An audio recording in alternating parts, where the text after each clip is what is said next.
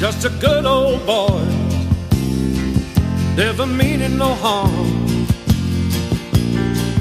Beats all you never saw, been in trouble with the law since the day they was born. Straight in the curve. Good old boys. I'm Mark. Bog beef. I'm HTML. HTML Mencken at at HTML Mencken. A legendary That's right. poster. Also known as Ricardo Montalban. the most That's amazing my, internet name. blog That's name my ever. dead name, Merrick. You dead named me. So this um there's a, a very cringe guy, but he had this funny theory. Um uh Victor Davis Hanson, right? Mhm. Real goofball. Um he had this uh he had this theory that like the the perfect like the perfect man was a rural historian. this this Yeah. was like the man this was like the man of war. This is the the um and that that's what you are. Uh, no, no, no, I'm not. Philosopher King. It, no, they got this. They got that shit from Harvey Mansfield. Yeah, uh, Victor Davis Hanson and and and Bill Kristol got that shit from uh, Harvey Mansfield because he's like this Tweety guy who thinks he's an English country gentleman historian.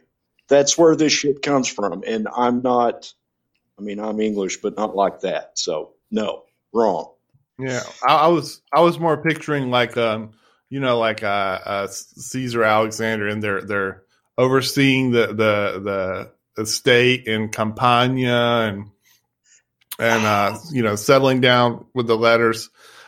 The main thing we're going to talk. So you you've got a pretty incredible story that sort of just um it fell through the. I mean, you know, you got a lot of stories. This this is a man of stories, but there's one story in particular we're, we want to look at today that just sort of uh, there's kind of like an armchair internet uh, history of um, of sort of like where all these assholes came from. so like a lot of people know about something awful and they know about Tumblr and stuff like that, but there's a a big hole that's missing, and it's it's uh what's this place called? Well, it's Shakesville, but more generally, it's the entire Bush era blogosphere. Uh, the the politics online as it existed before social media. That's what's missing. That's what people don't know about. And I know, I do. I know where the bodies are buried, as it were. Yeah, it's uh, it's funny to see the the, the kind of characters um, that'll uh, that'll uh, straighten up how they talk when you're uh, when you pop in a thread. Uh, they Well, wait, so uh, Ezra Klein and Matt Yglesias just uh, just left the, the Vox. They, they were pretty much the people who founded it. They you know they are they are Vox for all intents and purposes, right? Oh yeah. But they didn't Yeah. start out like that. Uh, tell, can you tell? Could you give us like a, a brief description of what they were, how they made their bones? they were snot nosed college kids who were both in, uh, you know, fairly elite. Well, of course, Yglesias was at Harvard, uh, but Ezra was with the hippies at uh, UC Santa Clara. And they were both like just generic. I mean, bear in mind, this is 2001, 2002. They're both grew up generic. Um, Ezra, upper middle class, Yglesias, filthy rich uh, generic liberals, Clintonoid type liberals. And then they are in college when 9 11 happens. And it makes the, the other students' reaction to 9 11, think about where they're at, makes them, Yglesias and Klein, react in turn, and it makes them more right wing. a lot of walkouts and, and things like this were going on at the time. Oh yeah, yeah, and and I mean at Santa Clara, I mean those are hippies playing hacky sack, reading Chomsky anyway, and Tons of weed. oh god, yeah. So uh, these two become you know serious bow tie type pundits just in college, and then they both have these amateur blogs, and uh, the the thing I will say for both of them, uh, they have work ethic, and they had work ethic. They they did it every day. I could never do that. It's just They did the work. they did the work in the literal sense. That's right. Yeah. and, and uh, they so they're reacting against these anti-war hippies, and then that makes them the perfect new crop of centristy pundits, and that's what they became. They both worshipped late '90s era New Republic. Uh, You can re if you go back and look at Yglesias's early stuff, he wants to be Michael Kinsley that's his shtick. That's his affect. Except when it comes to Israel Palestine, he wants to be Marty Peretz himself. He is ear- early. No shit, dude. Early Matt Yglesias is some bloodthirsty. I don't say racist very much, but that motherfucker was racist against Arabs. Yeah, the famous uh, Halloween costume where he's, uh, he's Oh, going yeah. like a jihadi. And well, and then there's the other one where he's the uh, Jamaican taxi cab in blackface kind of. I've never seen that one. Well, he's got like dread. He's got like dreadlocks. Yeah, yeah. Think think Michael Palin in a fish called Wanda. You know, with the like wig. He's got the hat. I mean, shit Now- that they would bury you for nowadays, and he got away with it all. so did my governor. as long as you're on the right side, it doesn't matter. For the right. so now for the, this this other story, the Shakespeare thing, I think one of the things that's sort of like com- confusing and sort of comes up a lot is that um everyone knew that think like okay, I'm going to throw bring a word into the conversation now, wokeness, right? and and I think uh, one of the things that I think confused everybody was everyone knew that this was a thing going on on campuses for maybe some time, but the the the blood brain barrier had never been cro- had hadn't been crossed yet. You know, like uh, There's a there's a good like anti comparison between uh, Ezra Klein, Matt Yglesias, and Shakespeare. It's like the reason that I think that Ezra and Maddie and people like that took off is because like you, you always need uh, for younger people you need novel ways to in, to inject the information into their brains. the younger people don't trust they didn't trust uh, news radio they didn't trust cable news. Uh, but they, you know, just you're seeing bloggers. Well, that's just another guy telling telling you something, or you know, today podcast, I guess. Uh, but but Shakespeare was a different creature. It was a it, no, nobody put a, put a crown on any of those people. Like they the they were ahead of the curve, but it was like kind of like being uh, Barry Goldwater ahead of the curve, right? Yes. Yeah, that that's a good analogy, Mark. Merrick. Um, she was Tumblr before Tumblr. Right. So okay, so let- let's let's get to how Shakes Shakespeare starts. So is this before or after MySpace? And then and then who and then who is it? Let's introduce the, this the the the Palpatine of of uh, Shakespeare. Her name was uh, Melissa Mc- McEwan, and she has been an online figure, I guess, probably since 2002 or three, and she quit everything in a huff uh, last year, 2019. So she was on that whole time. She started out fairly normally. I, if you don't mind, I, I kind of want to set the scene for how the internet was different back then than it is now. Because I think if you're like a Gen Z or even an, a you know a younger millennial, you didn't You experience the internet in the same way. Before Facebook and Twitter took off, you know, all you had was you had MySpace, but the way MySpace was structured, you couldn't do group things. You could have friends, of course, but it wasn't like Facebook where it supported networking in a way that is amicable to political organizing. So it just it wasn't that way. You had to hunt for stuff. You had to hunt for things that were below the surface. You know, also in general, there were fewer people online because smartphone. When was the first iPhone? 2007. You know, before then, a few rando nerdy tech guys had Blackberries, but that was it. Yeah.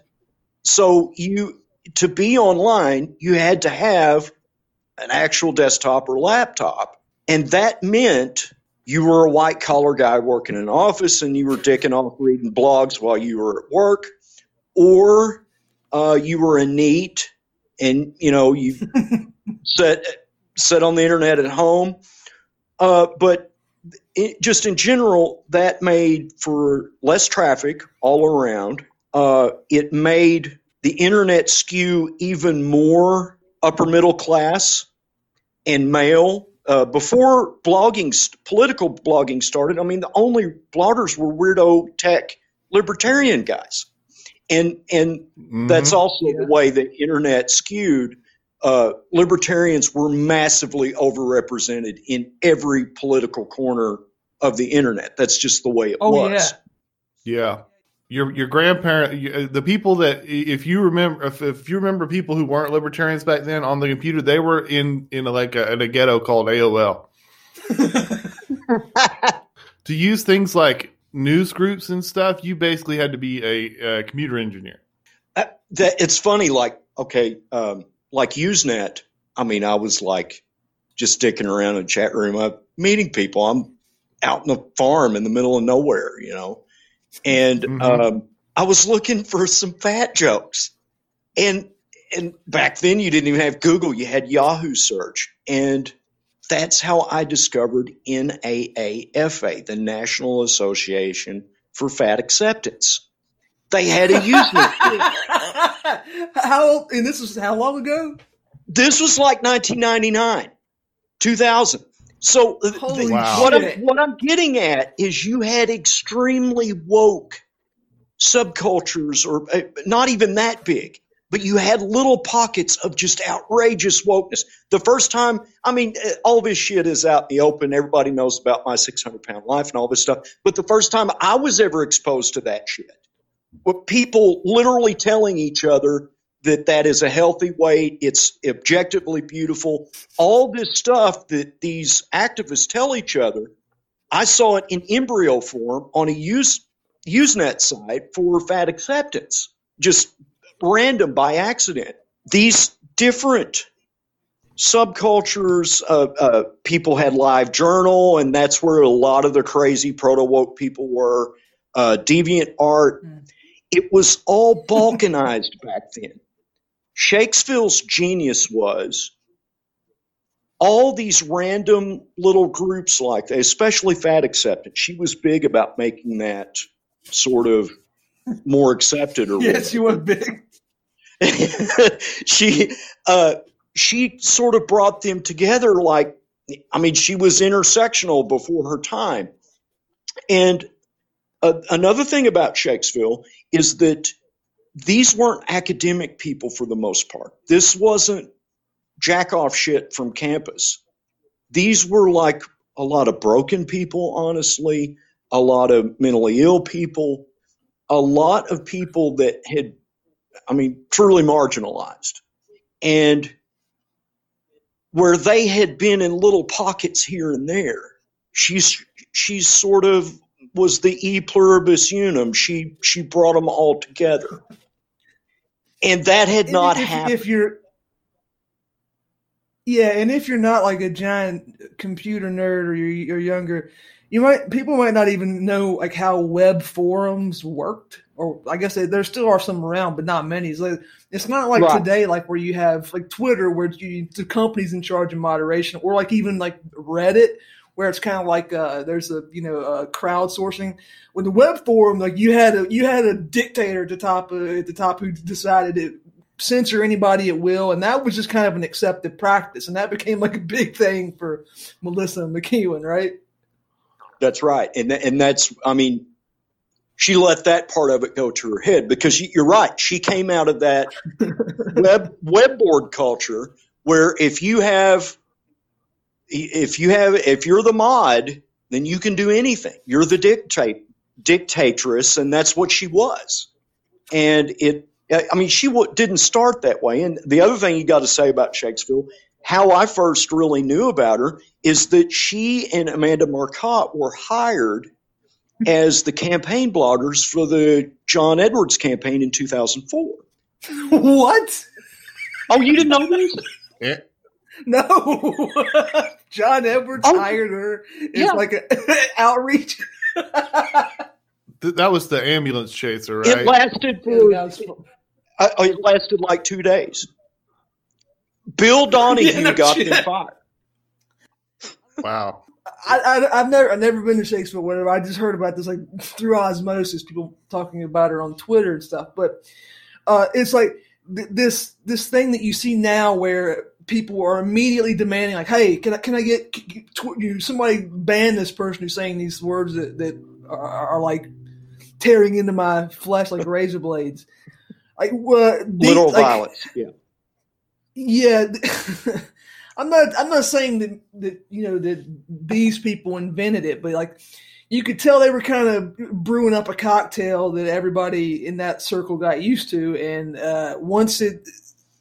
You can't contain this kind of shit. Once it gets out, it leaks into the ground like uh, toxic waste, and now you have Twitter moderation, Facebook moderation. Oh yeah.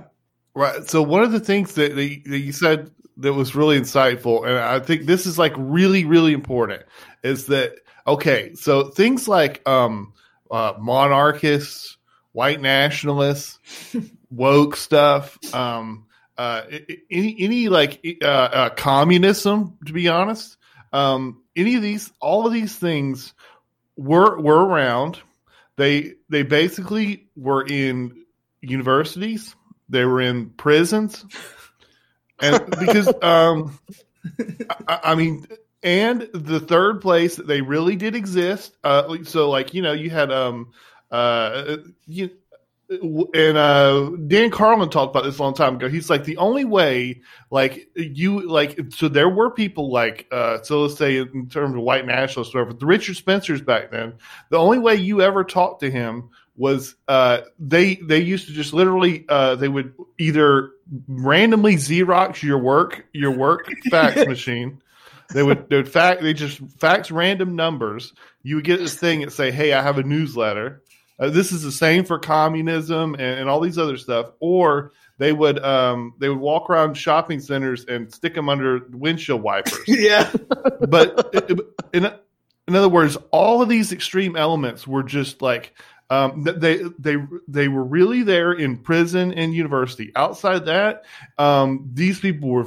This wasn't really a virus that had been sort of let into the general population yet. Any any of these extreme political uh, organizations, you just it's very difficult. you need a high density of, of crazy or broken people for them to, to flourish, but, which you can find easily now online because you can. Right, right. They have to be connected to normies. That's that's what social media does. You can all the hottest takes eventually get ventilated to you know they go viral because somebody will find it and it's easy to make it viral. There, I guarantee you, the most horrible, woke-hearted, insane take you've ever seen on Twitter was probably said three or four, I don't know, dozen times back in the day. It didn't go viral. It stayed. It stayed on whatever message board it was in because there was no way for normal people to see it and go, Jesus Christ, look at this shit. Well, let's talk about the what the website is. So, like, like what is like what what is it like? How, I log into Shakespeare. What am I looking at?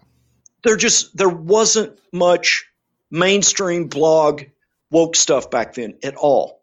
There was a Lassa blog uh, by a guy named Ampersand, and there was Shakespeare. But she started more like uh, what was accepted in in fairly popular in its way, what we'd call awfulness now, awful blogs. Uh, the bougie feminism blogs. It, think of the ones you know online that have 150,000 followers now. Uh, Jessica Valenti, uh, Jill Filipovic, um, Amanda Marcotte, people like that. That's where they started as well. They started on on the blogs, and those blog. I mean, honestly, um, our blog, which was like a humor blog, was got more traffic than those did. They were like C list. Are they talking to each other in the comments? Is that how the community works? Like, so yeah, I- I- yeah, it kind of did. It did. Now, Mhm. when you get to Shakespeare, though, it got much more intense because she made it a group blog, and there wa- that Mm. way she rewarded the people with extra privileges, extra posting privileges, extra moderation privileges when they sucked up to her, kissed her ass or whatever. And, you know, she punished people who uh, were in, showed insufficient fealty to her. And that's how she made it sort of a cult. And there's, and a, she- there's a word for that kind of relationship, right? oh God, I, I don't know if you uh, you've seen this this uh, this girl who's been in the news uh, a lot, uh, the Twitter news a lot lately. Uh, she's the biggest. I think she's the biggest earner on um, OnlyFans and uh, I or something, whatever. Um, uh, and she so she came up through. Um, uh, and, and so it's not like oh this is the this is the the girl with the biggest boobs in the world, whatever. It's like uh, this is someone who's who came up through the community on um on uh the Slate Star Codex blog where they're they're all- the only the only reason I, bring it up is that they, they you know they're the only like community function is is commenting on his tweets and they built an extremely strong community there uh lot, lots of lots of people came out, lots of big posters came out of that, and all they're doing is commenting. Whereas, uh, it, and, that's just sort of to relativize this what's going on here to um, the Shakesville thing. Yeah, if you if you if you hear if you if you're listening to this and you're like, well, why why, why is this? What what is? What is this? Who are these people? Why does it matter? Uh, you know, you, especially if you if you use Twitter, you talk about politics online. You're living in their world. Right, the right wing people that came out of uh, Saliform and stuff. But but anyway, uh, sorry. Just anyways, uh, uh, uh just a blog because this that may sound weird. People don't know that. So just like just like a, a blog where someone posts a, a, an article like, "Here's my comments about the Iraq War." People commenting down below. Those commenting people, those people can become like a community, and they and they they get learn. They know each other. They get married. They they have sex. They talk to each other on the phone. They build. They start. They hire each other, and they have these lifelong careers. And all that happens just just from the commenting, and The comment it's just section. sort. Yeah, it's just sort of uh, trying to paint this picture of, of this this place where all this stuff is going on. That that's absolutely right. Except now, I mean, it's interesting. I didn't know that about uh, Slate Star Codex. Uh, that person, but um, I mean, he followed me for a little bit. I think his name is Scott Alexander, um, and I've read uh, just a, a tad of it because uh, uh, back in the day, Freddie DeBoer was really into that. I, I have to tell you, just from what I've seen, uh, the Slate Star Codex people are massively more stable and intellectual than than the than the Shakesville crew. Uh, I you know, and I, I'm not being mean here, but a lot of the Shakesville people were broken, and and that's how she could manipulate them, um, uh, Mhm. even more so than a than a normal online type situation, and that is how she. I mean, you you look at this and who got who got successful out of the Bush era blogs? All the bougie feminists did. I mean, Amanda, Jill, Jessica, um, Kate Harding, um, they all later on Lindy West, they all did what Melissa McCune, what Shakespeare did. But they have careers. She doesn't. She was an outsider, and it's because uh, she let herself get a little bit decadent with with the culty shit and with with the freaky. I, I mean, you know, she had a meltdown uh, and refused to watch whatever stupid Disney movie or maybe it was Pixar. Uh, she's she's con- look, she's convinced that there is a, a real. I mean, I do this ironically sometimes, but she thinks there's really anti ginger bigotry. And she thought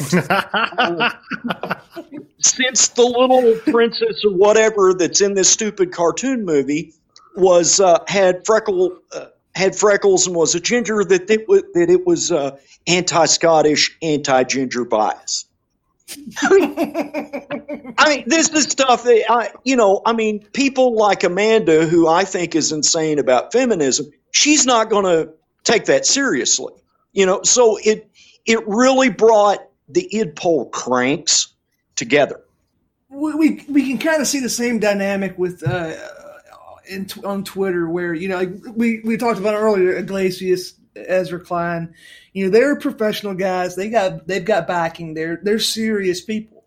But you know they're on the same team as the Antifa nut jobs who are doxing people making threats and stuff like that. Like you know th- th- these are the you know this is you got the you got the uh, velvet glove and the iron fist.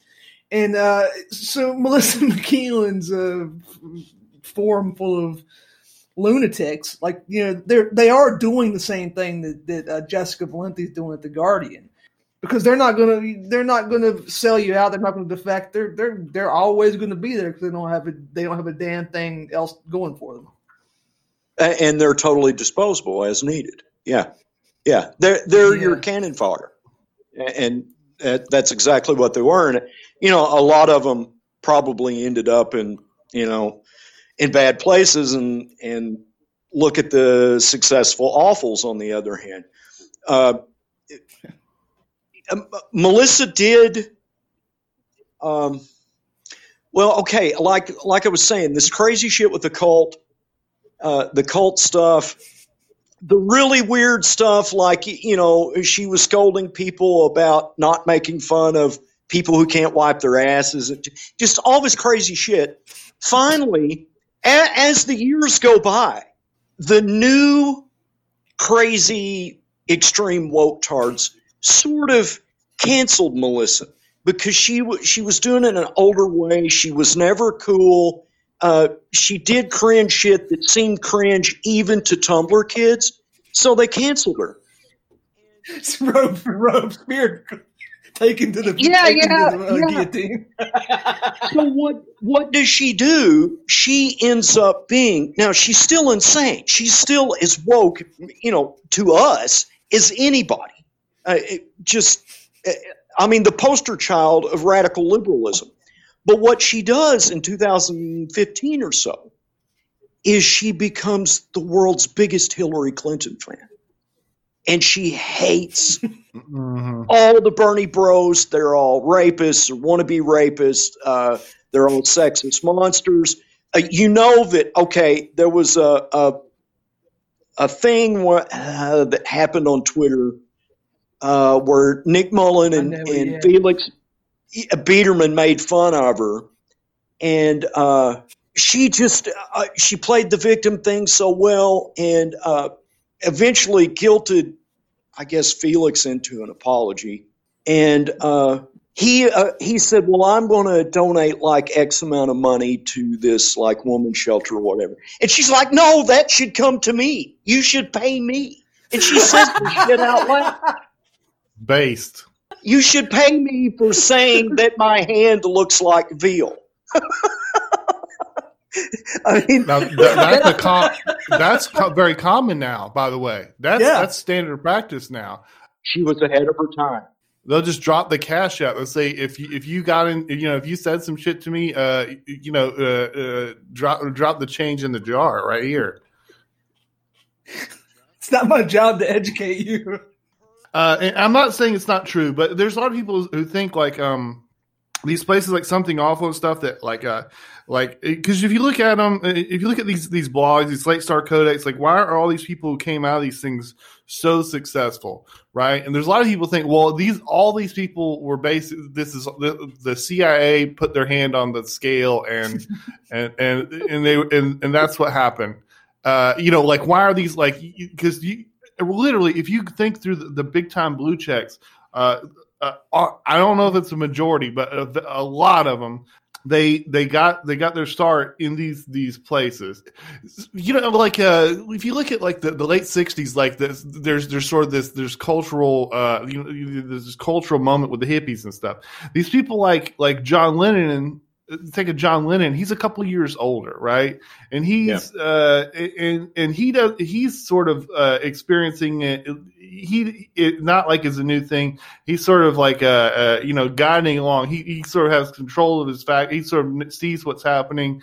And um it, it, not just an observer. These people they i mean they they've spent you, you log onto twitter you might have the same opinions as them. They've spent years like seeing internet communication, what works, what doesn't. How, how, like they saw, oh well, that guy was a big star poster. He had a real identity. Um, they're they they've been in the game. Uh, uh, uh, you know these these things like Twitter stuff come out. They're brand new.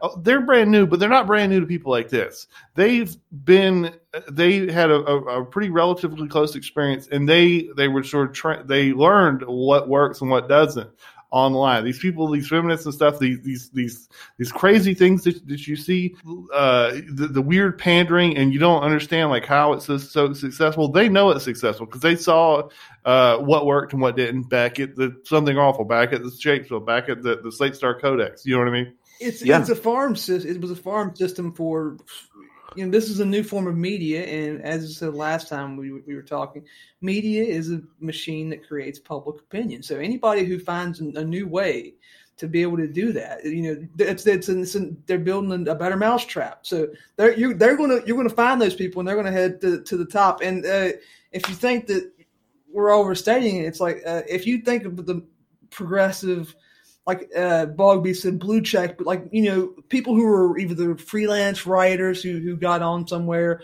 or you know, the big the biggest podcast political podcast in the country is like uh, four four guys who were all in weren't they all in like the same something something awful forum? Like they're all from the same like little forum. Like it's not even a big big forum. It's like a joke, an irony joke forum, and, and uh, but they also learned a craft there. Yeah, my question, uh, my what have I really wondered about HTML is that so you you saw the I guess essentially pro war bloggers, which is what Klein and Matty Yglesias were. Do you think they they really influenced public opinion of young people towards support of the war? No, I think they. Uh, well, I maybe some of their nerdy peers I mean, it was such a small world back then online. Ezra is a genius at interpersonal schmoozing. I mean, he's if if you go by how uh, people on the internet and journalists and bloggers look, young Ezra was a pretty good looking guy. He had an insanely valuable ability to charm older men like Paul Krugman or Dean Baker or whatever in a sort of filial way, like, oh, look at this kid. I wish he was my son type thing. So he cultivated mm-hmm. these in the background relationships with all these established journalists and people in government. And he worked his way up the ladder. In contrast to Yglesias, who you could probably tell, but also I've heard, you know, from people who've met him, he's an obnoxious guy no matter what. His sort of affect yeah. online is is his personality. So he wasn't going to rise in the same way. Ezra has true political sense in the in the interpersonal sense, and um, so he used those skills. I mean, to because Ezra's a kid of like teachers. Um, he's I mean, yes, he's PMC and uh, and a child of the PMC, but he was a fuck up in high school. You know, he didn't have an elite education and a and live in Manhattan, uh, son of a famous novelist like Matt Yglesias was. So Ezra had to do it a little bit differently having a bad cop as, as, a as your as a buddy is not not a bad thing by the way because uh, yeah. uh, any of the bad any of the, the, the toughest business decisions or something you say ah well you know matt insisted on that you know? Yeah you want a nasty little worm for some things too. Yeah. that's that's so perfect. That's right. And, and they uh, honestly guys i mean they didn't I, I don't think they ever met each other until like I don't know, probably 2003 or four. But as soon as both of them got noticed independently, uh, of course, Matt uh, Yglesias went professional first. He was like the most, the earliest professional, uh, a person to step from amateur to paid blogging. They always cited each other. As soon as they made that connection online, oh matt says this oh ezra says that because that's what blogging was you you took a news item you added you, your commentary that you thought of, and then you also incorporated other people's comments. And that's what they did constantly. So they were always helping each other. Well, uh, Yglesias got the first step. He got hired by the American Prospect, which is sort of a generic left liberal magazine, sort of in between The Nation and The New Republic. He got hired there first. Well, what does he do from his professional perch? He cites Ezra shit all the time. So Ezra owes him, right? I mean, they, they owe each other in a professional way. So they've always, it, has been like this nasty, pundity uh, rod of Caduceus where two snakes are like wrapped around each other. That That's what they've done their whole fucking career. Yeah, uh, Oliver Oliver Lee Bateman will tell you all about this when it comes to writing. There are people who, you know, who who will who write things that are diametrically opposed to the stuff that he writes. You know, who would probably call would would would you know in a vacuum call him some kind of you know bad political term or whatever. But like they're privately, professionally, they're all uh, handshakes and stuff. And this is just, a, I think this is a part of being a, a, creative, at least in the 20, 21st century, perhaps before, is that you're scratching the hell out of each other's backs. It's the uh, coyote and the sheepdog type thing, you know, where or they fight all day and then the the uh, the whistle goes off and that you know they punch yeah, Steve whistle blows. yeah, um, the the the m- most egregious example was that the Milo and that one and the UK feminist. Oh, God. Where yeah, it, it, was, yeah. yeah, yeah, yeah. It was it was like I mean it was coordinated on the level of like professional wrestling. Like like okay, I'm gonna, you know, I'm gonna, uh, you know, uh, fake open up a gash on my face. Like, uh, uh, one, one, of my, he's gonna play. one of the greatest, like, uh, to me, uh, I always think of this. Um, uh, the earliest moment of this was, uh, um, Muhammad Ali had a had a fight with a with a jobber. Uh, with with a guy who, who uh, the journeyman fighter. It was going to be a squash match. He was, there wasn't really much interest in the fight yet, they hadn't sold out yet, and uh, and Muhammad Ali went to the guy and uh, uh, they were gonna they were gonna do a promo, a, a TV interview, and Muhammad backstage Muhammad Ali said uh, said, "Hey, uh, when we go out there," he said, uh, "I want you to call me the N word," and and and. And, and, and, I don't think I don't think he agreed to do it, but but you but uh, it, it's almost like a like a funny like a like a, a heartwarming anti-racist moment of you call me the N word of like like we're going to conspire together to um to uh, uh, uh, help each other. You know, we're both going to make more money because of this. You did know, you, but anyways, did you guys yeah. see the Jordan documentary? No, Jordan I did, did the opposite of this, and this is it's so incredibly Jordan. It's, he would he would like in mentally invent bad things that uh, somebody his opponent said about him and get mad about them and tell other people they were true just to fire himself up. So he, he's kind of it's kind of Jordan is Jordan. He was doing the opposite of that. He was like he was uh, involuntarily recruiting these people to be his uh, bulletin board material. So one of the things, um, okay, so with, with, going going to Ezra so one of the things that sort of um, it's hard to miss. So uh, every one of the reasons people cite that that New York Times has just always been uh, uh, just so strong is just the fact of how um, authoritative, and you know, it, it's difficult to tell in hindsight, like like how much like um. So there's a mix of like uh, we're programmed to that because they're New York Times, but sort of their font, their graphic design yeah. is just very, it's very good. It, it's very very imposing. It's very authoritative. Vox definitely uh, they might have i'm sure they might have stole it from someone else. And so uh, uh, i don't know if you've heard of like uh, humans of flat design and stuff.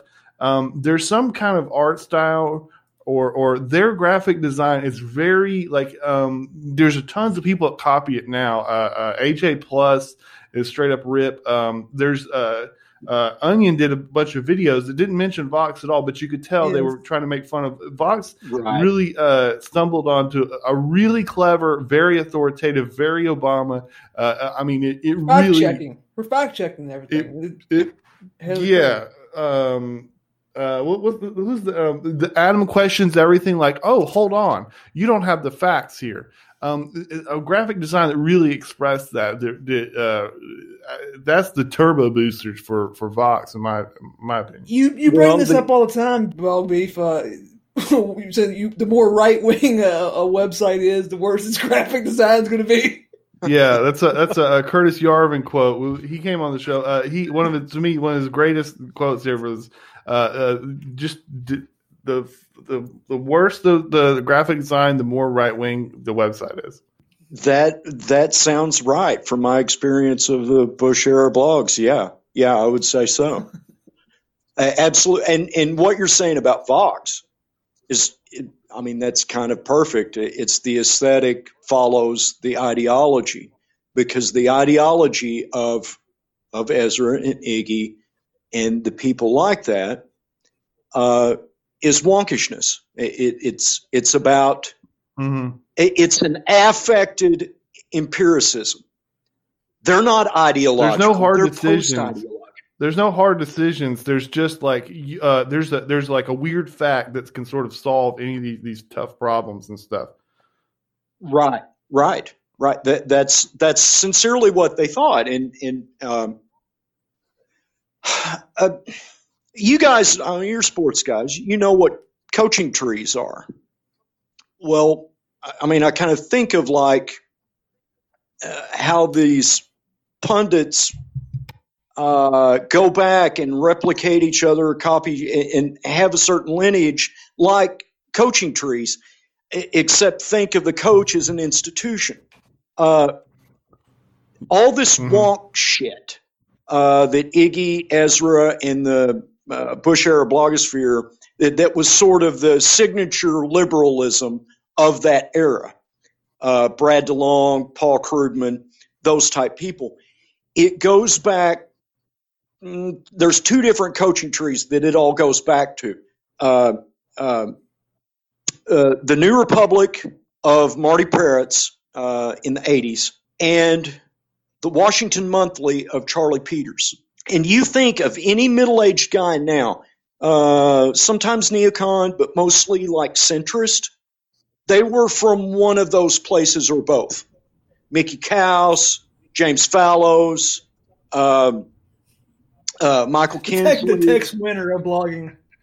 All, all these, yeah, all these people. Well, that's what was in the air because I mean, before the Bush era, uh, before war blogging and the Bush era blogosphere, there wasn't really politics on the internet. It was shit that was happening in the culture in the 90s, the end of history shit. We just want facts. We just want, you know, bullshit empiricism. So all this mm-hmm. goes back to that era, and all these people who were especially big then. I mean, who did you see on Crossfire in 2001? It was like Michael Kinsley and I don't know who's the right wing guy before Tucker. All these people were on television and they had all the prestige places in, you know, legacy media. That's who the young guys Iggy, Ezra, Dave Weigel, uh, Brian Beutler, all these guys, that's who they wanted to be. That's who they looked up to. And that was the ideological ideological signature that they grabbed for. Uh, Ezra is a dumb guy. I don't mean stupid. I mean he's ignorant. Uh, he famously admitted that he couldn't even find Iraq on a map when he was, you know, saying let's have an Iraq war. Um, seriously. And, and, that's funny because Vox is like they they've done some famous gaffes. Remember, uh, Zach Beauchamp uh, pretended that, uh, or Zach Beauchamp thought that the uh, Israel and Palestine were connected by a bridge. Yeah, there's. Yeah, I remember that. Yeah. Ezra Klein doesn't know shit, and to his credit, he knew that he didn't know shit. So what does he do as a shtick besides you know, rhetoric and brown nosing. He decides to read shitty white papers from think tanks. That's his specialty. So that's how Ezra Klein became the internet's healthcare expert at a convenient oh time right when Obama gets in. He doesn't know shit about Jesus. shit, but he's taken the the trouble to read all the trash that Brookings and Heritage and all these crappy think tanks have uh, created about healthcare policy. There's his expertise. There's Mr. Wonk telling you how, the facts about healthcare. Yeah. Yeah, this is what everybody does about public policy now. Like, you know, well, I'm going to cite these, but you know, if, if you're listening to this, what should really scare you is when you're thinking about people like Ezra Klein, Matt Yglesias, whatever. Uh, it's the, the next generation of, of these guys are are doing the same thing that they that they were doing, but uh, now this like the New York Times, Twitter, whatever uh, there's fact checkers. I, I, guess the New York Times probably has real fact checkers, but like Twitter outsources it to like the AD, uh, to like stuff like the uh, ADL, the Southern Poverty Law Center, like Snopes.com. Yeah, you're right. getting these people who are who are uh, you know just the same kind of person who they're going to have not direct power, but they're going to have like power over whatever you say online eventually. Like Twitter's already got to the point where if you say a fact that is uh you know official sources do not agree with, that you can get fucking banned for it. They just shut down OANN yeah. for a week on YouTube because they said stuff about the, the bat flu that they don't agree with. Absolutely. I don't think that there was a golden age when all the journalists were actually smart, but they were definitely smarter back then. As far as, you know, like you, uh, I know you had Logo on, and one of Logo's deals is showing how education has changed mm, from the 19th century to now. You had to know Latin and Greek to to get into college back then, to have an education. Gore Vidal used to mm. make this point too.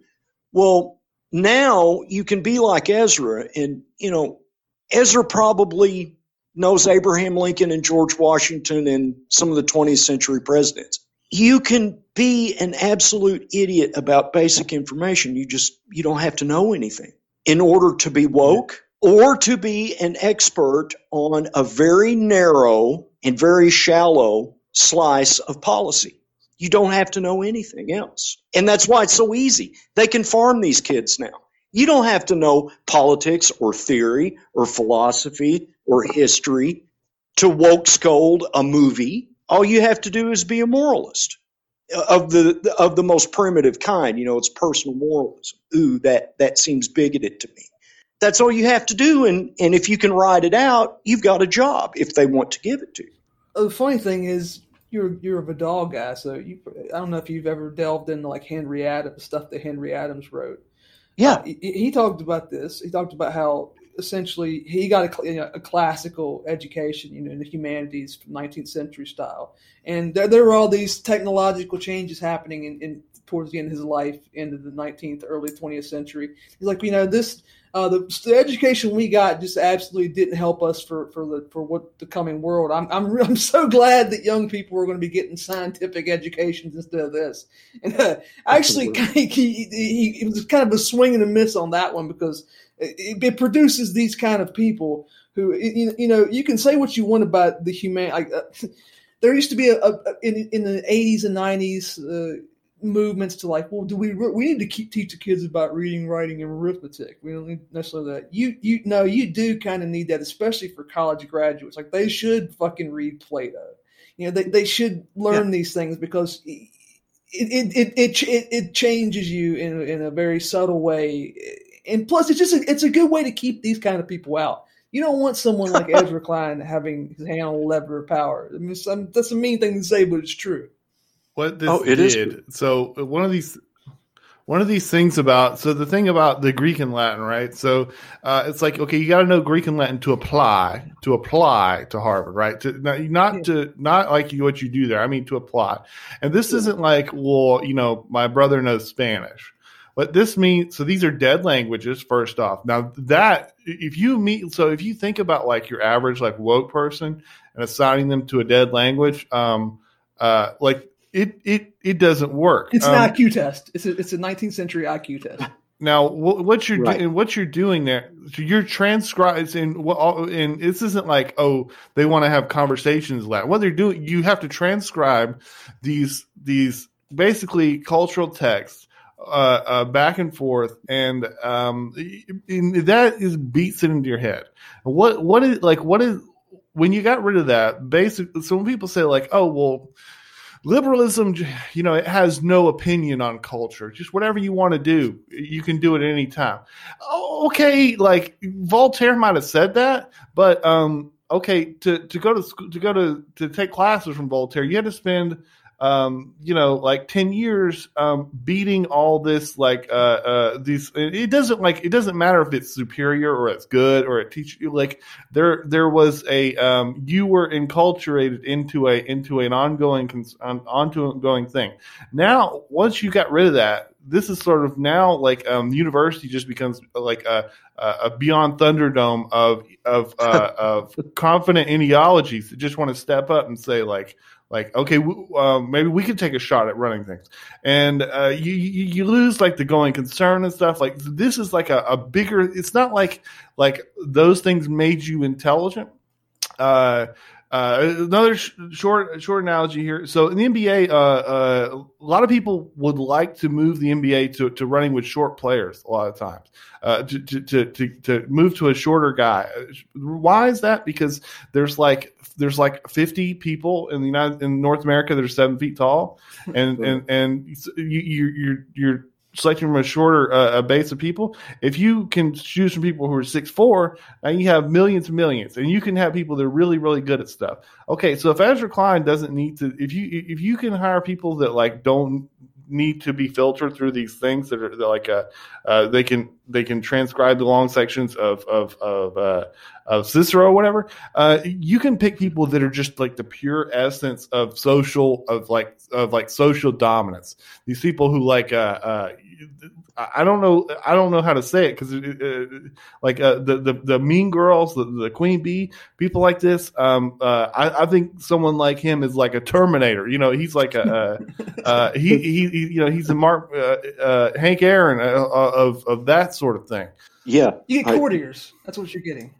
Oh, absolutely. Yeah, yeah. They're they're providing exactly what the people who what the rulers of the country want. I mean, they're publicists they, I mean, that's really what they are. They're not really pundits, they're publicists. Mm-hmm. They do PR for uh, the DC consensus. And it, I mean, Ezra's especially transparent about it because that's what he talks about, even. He wants consensus, he loves it. He talks about, uh, there was a fad.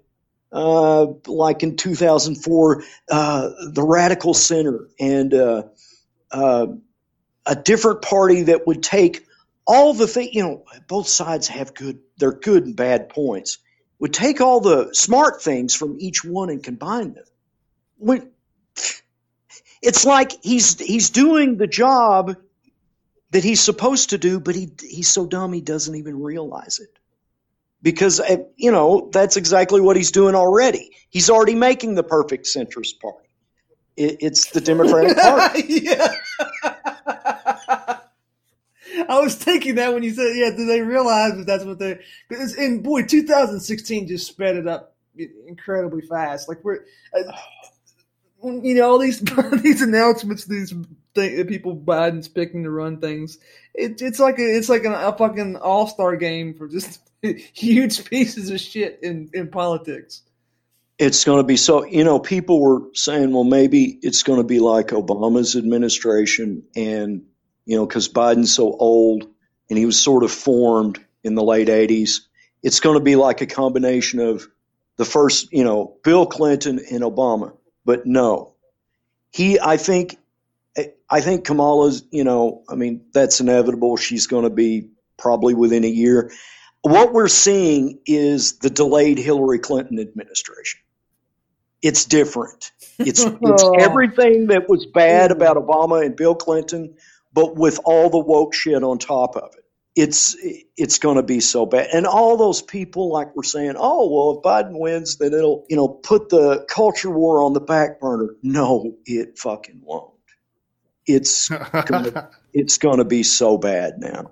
Um, I don't buy that. I don't buy that he believe that he believes that. I don't buy that any of them believe that. I think their primary motivation is these these little niche things they constantly complain about you know, hating getting in the way. That's the real that's the real meat for these people. That's why they're they're going to keep playing singing the same fucking song and dance every time. But yeah, I remember I remember that I remember that post. It was it was it was astounding to me. It was like you, you just found a way to win and get power and to not only beat your opponents but beat your intra-party rivals. It's like, well, thank God now that they've won, they're going to stop using that because that's that's how it fucking works, right? You get a, a unbeatable weapon and you just you stick it away and you never use it again. Is there any point where where these these white guys, these uh, that we so we've only all these guys are white guys. Is there any point where, uh, or especially in his case, you know, going to the DSA meeting, is there any point where there, that's like, you know, the ideology? You, you, a lot of times, there's strong recommendations for what should happen to uh, a white gentleman.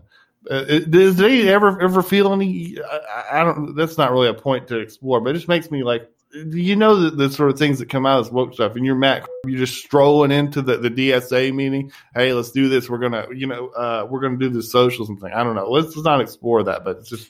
Uh, well, I, was, I, I uh, Mark was talking about that post, and and I gave more benefit of the doubt. I, all right, I'll take him as, at his word. I think what it is is he's too chicken shit to confront all these people that he says annoy him okay, if they do annoy you, if all the culture war shit is getting on your nerves, you have more power to do something about it than I do. You're there. You're at you're in a DSA meeting. You work at fucking Jacob. At what you're hoping that's, for. That's his job, yeah.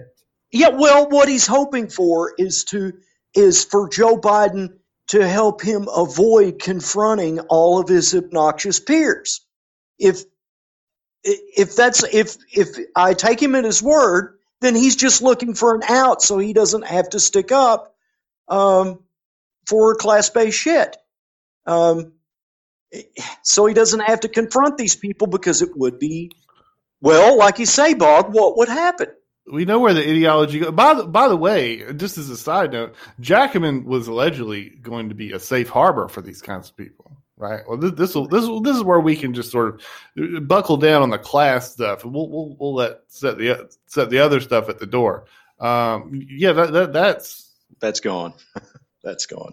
They got their own version of conquest law, and it's, it's basically anything that's not explicitly anti. Uh, I guess to steal the terrible word idpol is going to eventually become idpol if, if it, that's just the way it works.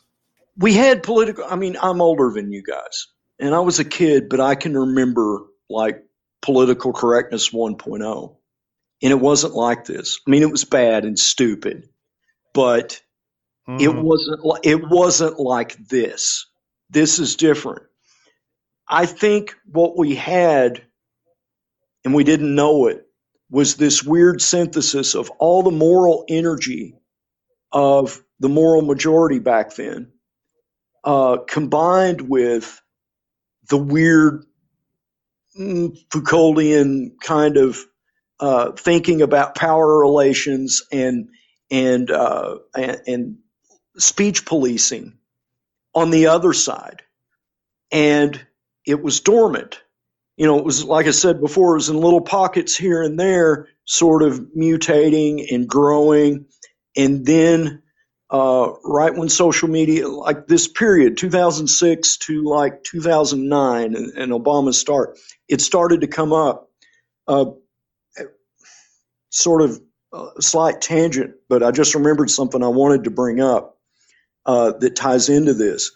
Wesley Yang had a really interesting thread last year about how venture capital funded all these clickbait sites uh, in the two in the 2010s mostly, and they sort of cynically pushed this wokeness, uh, you know, this this new thing, this social justice, all this stuff, to an audience of true believers, and eventually it blew up because it's not a sustainable model. Plus, wokeness is so insane and such a purist ideology that it blew up the press rooms inside each of these institutions. You know, they all had their sex creep scandals. They all had their oh, white guy got the job and and and screwed the minority out of it, and and that's not woke. Blah blah blah blah blah. Right? I mean, you all know what I'm talking about because all those little things happen.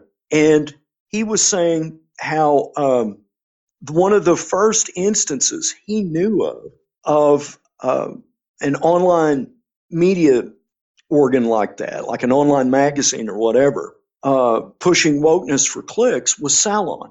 And I remembered that. That's before I quit the internet. And I saw it. And I, I, I, you know, living through this when wokeness is in little pockets and then it comes up in Shakesville. She's sort of, she's sort of like, you know, if, if Yang is right that they, they, they pushed it from the top down, VC Capital and these clickbait sites, sites like Shakesville built it from the ground up. And they eventually met in the middle in the Obama years. Do, do y'all follow me or am I just being bullshit? Yeah, no, no, Yeah. it makes sense. Yeah. Uh, uh, so it sort of met in the middle. Well, I saw the first of that before I quit paying attention for like five years. I saw that and I knew something, you know, like I'm not telling you I predicted all this. I didn't, but I knew something had changed and it was fucked up because Salon had been, you know, they published, it was Camille Paglia, right? Yeah, exactly. Back then, it was like it was kind of a main mainstream liberal. You know, you you, you weren't getting cr- you know crazy takes from them. No, no, not at all. And then they hired Glenn Greenwald. His entree to paid journalism, his first paid gig was Salon, right? And so, you know, I, I read it like most every day that I was doing this stuff. And then all of a sudden, about 2008, you know, like I say, this period here when uh, social media is is making the audience for this shit, right? And, and Shakesville has made the audience for this shit, and more people have smartphones. All of a sudden, Salon starts printing Mary Beth Williams, who's like the woke scold agony aunt. You know, it's like lifestyle. Ooh, I, this person was mean to me in the store today, and I think they're sexist. That sort of shit every day, right? and then they they printed this guy like uh, I remember his name was Daniel D'Addario, and every other day he would woke scold. Didn't even know that word then. I didn't invent it yet. Uh, he would he would he would critique a TV show or a movie. Uh, you know, was this gay character sympathetic? No, it wasn't. Does this mean that you know that they're homophobic? Yeah, probably. It, that was that was new then. That I mean, you only had seen that before on amateur shit like Shakesville. But all of a sudden, this is coming from the top. This is corporate media, right? And it sort of set the stage. And then you've got, you know, Gawker turned into that. I mean, Gawker's a whole other story, but Gawker eventually turned into that. Uh, you have all these other, you know, Gawker related ones, The Cut, uh, uh, Slate eventually turned into something like that. All these Mm-hmm. Online magazines turned. Uh, you can't read a normal fucking movie review anymore. No. It's a woke review or No. a fandom review. Yeah, and people, I remember you, you kind of could see this happening in slow motion, and uh, the theory was that well, this is this is profitable. You're going to get all these gawkers and BuzzFeeds because they make money. They don't make money. It's the opposite No. of that. They're they're terrible for, for making money. But what this is is it. Bogbeach used this phrase earlier. We like to use it on here. It's a social technology, and here's how it works: you take this pestilence into the in the into the uh, writing room, boardroom, whatever, and you now have a language that you speak and that you can speak upwards to, to power and just attack these like boom like boomer and gen x people who just have no they have they're like uh, they're like native americans with smallpox. They've got no immunity to this. They don't know how to deal with it. And you can you can push them out. You can steal their job. And more importantly uh, if you've ever if you've ever been in, in a job where like you could bullshit your way without doing work well this is Oh yeah. this is perfect for that. You can you can you, you can say like you know well hey the, my my job uh, we love that Evergreen documentary that guy made and he's good. He he shows a clip of this I don't she there wasn't a professor but she worked for Evergreen College and she's like oh yeah my job is to be professionally gay. That they pay me to, to talk about my experience as a gay person. And it's like well I mean that's fucking an amazing deal. If you can get paid to just just be Uh, why wouldn't you want to do that? And that's why these, these companies go out of business. But it, it, you know, who cares? They they like Locust. They move on to the next thing and the next thing. And uh, what you're saying actually makes this this make more sense now. To to go full circle, uh, Yglesias posted a thing uh, uh, a couple days. So so there's there's big news that's happened lately. Yglesias has left Vox, right? That's that's that's wild. And one of the things he um, he he's gotten real cagey lately, and he's he doesn't tell you straight up, but he's basically saying that he's getting bullied out by the, by this kind of thing. And uh, one of the examples he posts, you guys are talking about movie reviews. He said he and these things popping at weird places. One of the examples that he posted, and he he'll never he won't put it together now. He will like grumble and stuff. And one of the things he said was, "This is from a review of the new PlayStation Five uh, controller."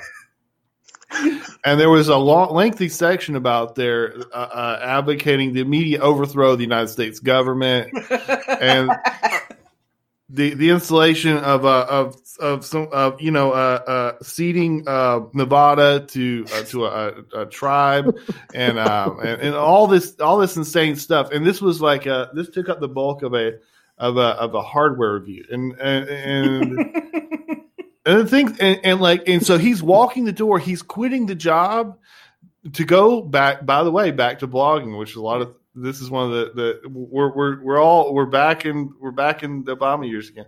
Uh, uh, and, and as he's doing it, just like just like the woman at the New York Times, um, the, uh, the, the pro Israel lady, um, very, they, Bari Weiss. Yeah. Uh, yeah, when they leave, when they get run off, they still don't say, "Well, these are the motherfuckers who did it." They they they're still scared.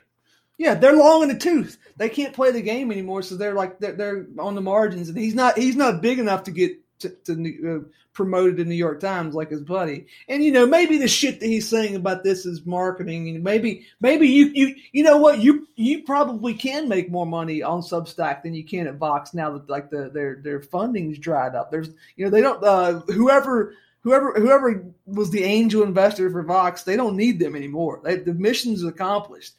I believe it was NBC. Yeah, so there you go. Uh, thanks, thanks for your work. Here's your gold watch.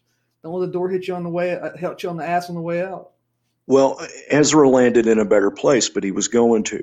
I mean, but like like I was telling you guys, it, he's a likable guy behind the scenes. Apparently, Matt Yglesias is an obnoxious dipshit. Uh, I don't think anybody likes him. Now, I, I, think you're all right about it being several different things. I think it's hype. A, a tip off to that was it was Conor Friedersdorf who did the, you know, who sort of wrote the story about it being wokeness that drove Yglesias out. And then he went to preach his stupid bubble theory from Cass Sunstein about it. But I think there is something to it on the other hand, because remember when the Vox movie reviewer sort of said this was a few months ago that uh, when Yglesias signed the free speech letter, it made her literally feel threatened for her life.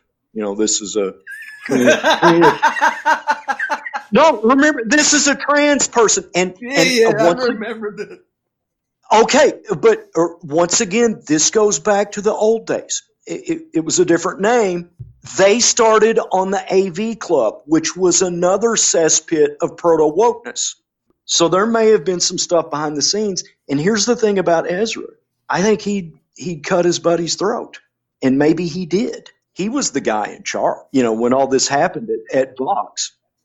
He, he looks like the protagonist in a, in an Aaron Sorkin show. he he is that. I mean, he is the poster child of 2009, the social network era, right? You know, the dawn of the Obama age. Making their way the only way they know how. Just